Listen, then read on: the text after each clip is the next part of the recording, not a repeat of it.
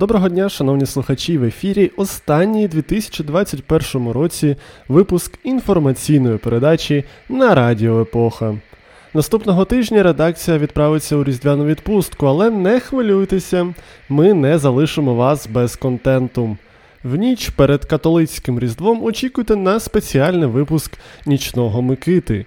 А в самому кінці календарного року вийде новорічна ніч на радіо Епоха, спеціальний випуск розмовної передачі, присвячений підсумкам 2021 року та обережним очікуванням від 2022 року.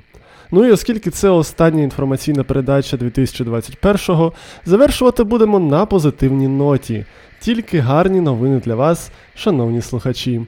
У мікрофона Микита Корнієв.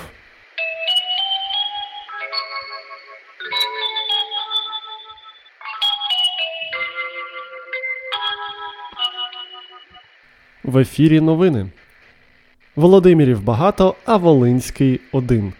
Не дивлячись на це, Верховна Рада України ухвалила перейменування міста Володимир Волинський на Володимир. Проти цього рішення не проголосував жоден з депутатів. Мотивується таке рішення тим, що Володимир це історична назва міста, яке є одним з найстаріших в Україні. Але у 1795 році, на жаль, місто потрапило у Російську імперію, і, аби відрізняти його від міста Володимира на якійсь там клязьмі, додали друге слово Волинський. Експерти радіо епоха стопонімики підтримують такі перейменування і лише застерігають, аби Волинську область не перейменували в Луцьку область, щоб не допустити повторення минулорічного конфузу у виконанні президента України.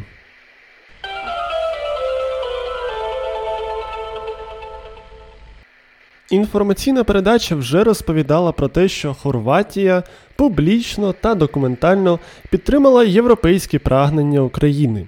Минулого тижня стало відомо, що аналогічну підтримку Україні висловила і Словенія. Президент України Володимир Зеленський та прем'єр-міністр Словенії Янес Янша підписали декларацію, яка документує підтримку європейської перспективи України. Документ констатує, що відповідно до статті 49 договору про Європейський Союз, Україна, як і будь-яка європейська держава, яка поважає цінності, закріплені у статті 2 цього договору, і зобов'язується їм слідувати, може подати заявку на членство у Євросоюзі у разі дотримання всіх умов та зобов'язань. Експерти Радіо Епоха з геополітики та новітньої історії припускають, що словенці, як і хорвати, чудово знають, як це жити в одній країні із неадекватним православним сусідом з імперськими амбіціями. Тому не дивно, що Словенія і Хорватія проявляють документально підтверджену емпатію до нашої країни.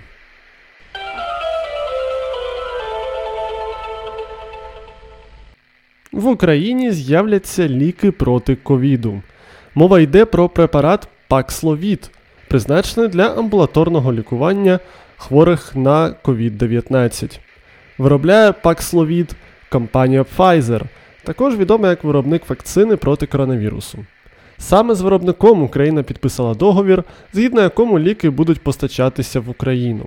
Залишається вірити, що українці придумають значно менше конспірологічних теорій про ліки від коронавірусу і будуть охоче лікуватися замість поширення дезінформації у вайбер-чатах.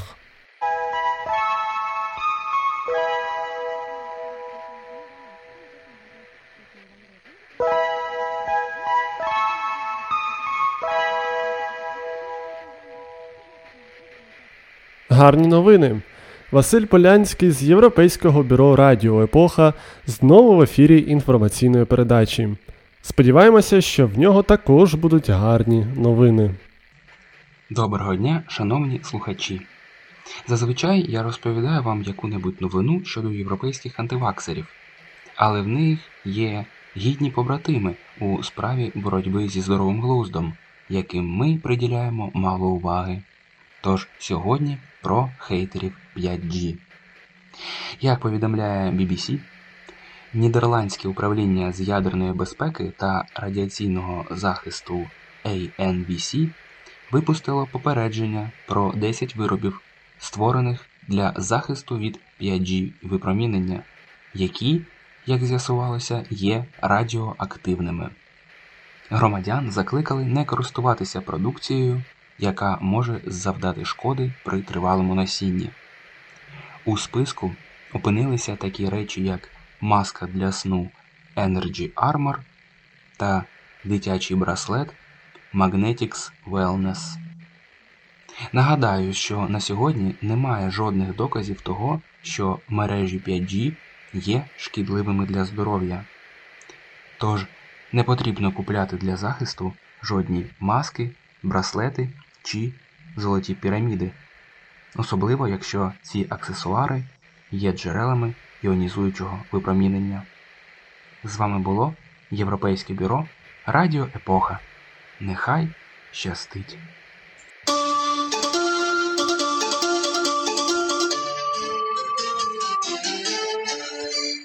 Новини спорту.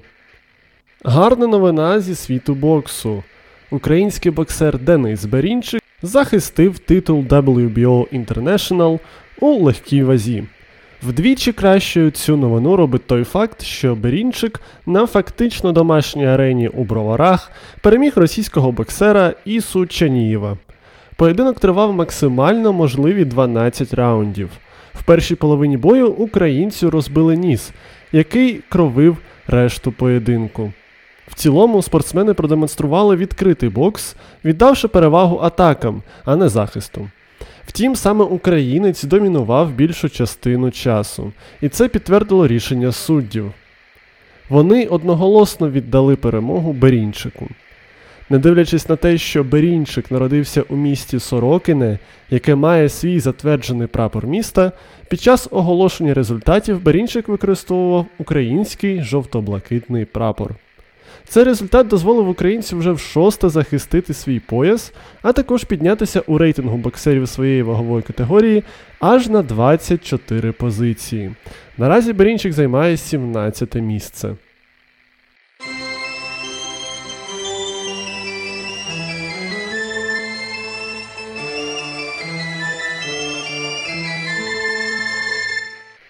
Далі в ефірі інформаційної передачі на Радіо Епоха ви почуєте нашу запрошену експертку Катерину Морозову, яка підготувала вам чергову порцію цікавинок. Доброго дня, шановні слухачі. Доки американські зонди боростять простори сонця, торкаючись його поверхні, західний світ готується до найбільшого свята року, я розповідаю вам новини, варті уваги в році, що минає. TikTok запустить сервіс доставки їжі. TikTok вже давно вийшов за рамки соцмережі для смішних мемних відосиків. Соцмережа зайвий раз це довела, анонсувавши запуск в США сервісу доставки TikTok Kitchen. Та не простого сервісу, а сервісу найпопулярніших страв, що вірусяться в Тіктоку. Бо так, частина популярного контенту в мережі це саме рецепти. Сервіс запустять у березні 2022 року у партнерстві з Virtual Dining Concepts. Для цього відкриють 300 темних кухонь, так званих, а до кінця наступного року цю мережу розширять до 1000 кухонь. У меню будуть страви за найпопулярнішими рецептами з TikTok, типу пасти, бургерів та реберець з пармезаном. Страви будуть регулярно змінюватися в залежності від трендів соцмережі. У Тіктоці навіть обіцяють ділитися прибутком з авторами рецептів, щоправда, як поки невідомо. Як одна пісня допомогла знизити кількість самогубств у США? Науковці виявили, що трек американського репера Logic вплинув на кількість самогубств у США та дзвінків на національну телефонну лінію із попередження самогубств. Чому так? Бо назва пісні і є номером цієї гарячої лінії а кліп до пісні розповідає про вихід із кризи. Пісня репера Logic під назвою 1 800 273 82 55 вийшла ще у 2017 році. Вчені зацікавилися можливим соціальним ефектом від пісні та вирішили проаналізувати дані про телефонні дзвінки на лінію допомоги, а також рівень кількості самогубств з 2010 по 2018 роки. Вчені зосередилися на трьох періодах, коли пісня Logic була у топі. час її виходу, MTV Video Music Awards 2017 та Grammy Awards 2018, а також проаналізувала її вірусність у соцмережах. І соціальний ефект таки був. За даними вчених, гаряча лінія допомоги Lifeline, номер якої і є назвою треку, отримала на 7% більше дзвінків, ніж очікувалося. А показники самогубств дійсно впали на 5,5%. Куди українці витрачають тисячу з є підтримки?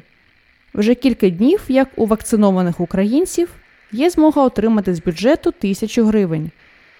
Отримати, щоб витратити на підтримку певних сфер українського бізнесу, що понесли збитки внаслідок карантину. Засновники двох банків, де можна отримати гроші Монобанку та Альфа-банку, вже поділилися своєю статистикою за перші дні дії послуги. Найбільше українці витрачаються на книги. Від третини до майже половини усіх коштів пішло на придбання книжок. На другому місці кінотеатри, які мають 26% витрат. На третьому місці залізничні квитки Україною від 14 до 17% витрат.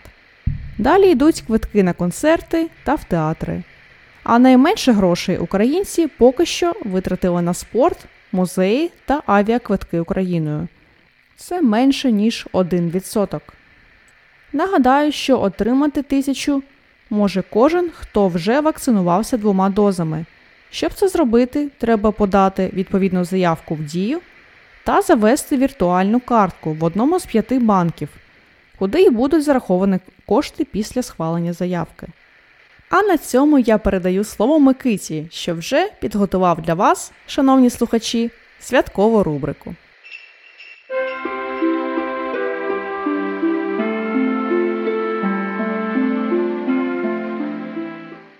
Дякую, Катерину.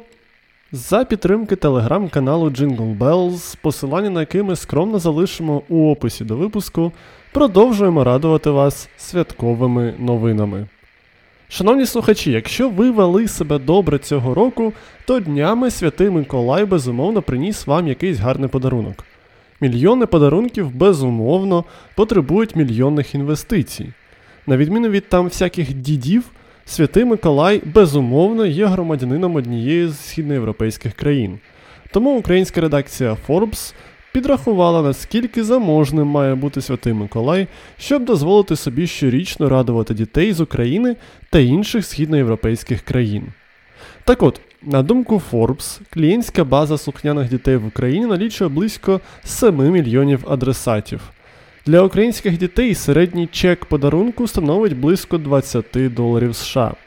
А от у сусідній Польщі дітей менше 6 мільйонів, а ціни вищі і там середній чек вже сягає 37 доларів. Як і у своїх європейських та американських колег, Святого Миколая десь у секретному місці існують виробничі потужності. Для порівняння Forbes проаналізував фінансові показники публічних кондитерських компаній та врахував котирування семи публічних компаній виробників іграшок. Враховуючи цю інформацію, а також те, що активи Миколая певно мають дисконт за непублічність, та, скоріш за все, збільшуючи коефіцієнт за дбайливе ставлення до довкілля, виторг кожного міг би бути близько 177 мільйонів доларів. В такому випадку капіталізація кондитерського заводу Святого Миколая становить 167 мільйонів доларів, а іграшкового 289 мільйонів. Окрім цього, відомо, що у Святого Миколая є нерухомість. Це резиденції Святого Миколая у Львові, Полтаві, селі Зиболки Львівської області, селі Поляниця Івано-Франківської області та селі Осички Одеської області. Приблизна вартість цієї нерухомості згідно оцінок Forbes становить 5 мільйонів доларів. Сумарно остатки Миколая дозволяють йому потрапити на 10 місце найбагатших людей України, якщо брати за основу травневий рейтинг Forbes. Миколай опинився б одразу після бізнесмена Олександра Ярославського та посунув би з топ-10 засновника агрокомпанії МХП Юрія Косюка. Втім, якщо врахувати останні новини, то засновники Grammarly Максим Литвин та Олексій Шевченко після останнього інвестиційного раунду з компанії потрапили б у топ-3. А засновника фінтех стартапу Revolut Влада Яценка Forbes теж наразі оцінює вище, ніж святого Добродія. Тим не менш, Святий Миколай впевнено залишається у топ-15 найбагатших людей України, і сподіваємося, ніякі події та економічні кризи не стануть на заваді щорічним подарункам від Миколая. А якщо ви, шановні слухачі, хочете стати Миколайчиком для нас, будемо вдячні за скромні донати на наш Patreon та або підписку на подкаст та поширення подкасту серед ваших друзів.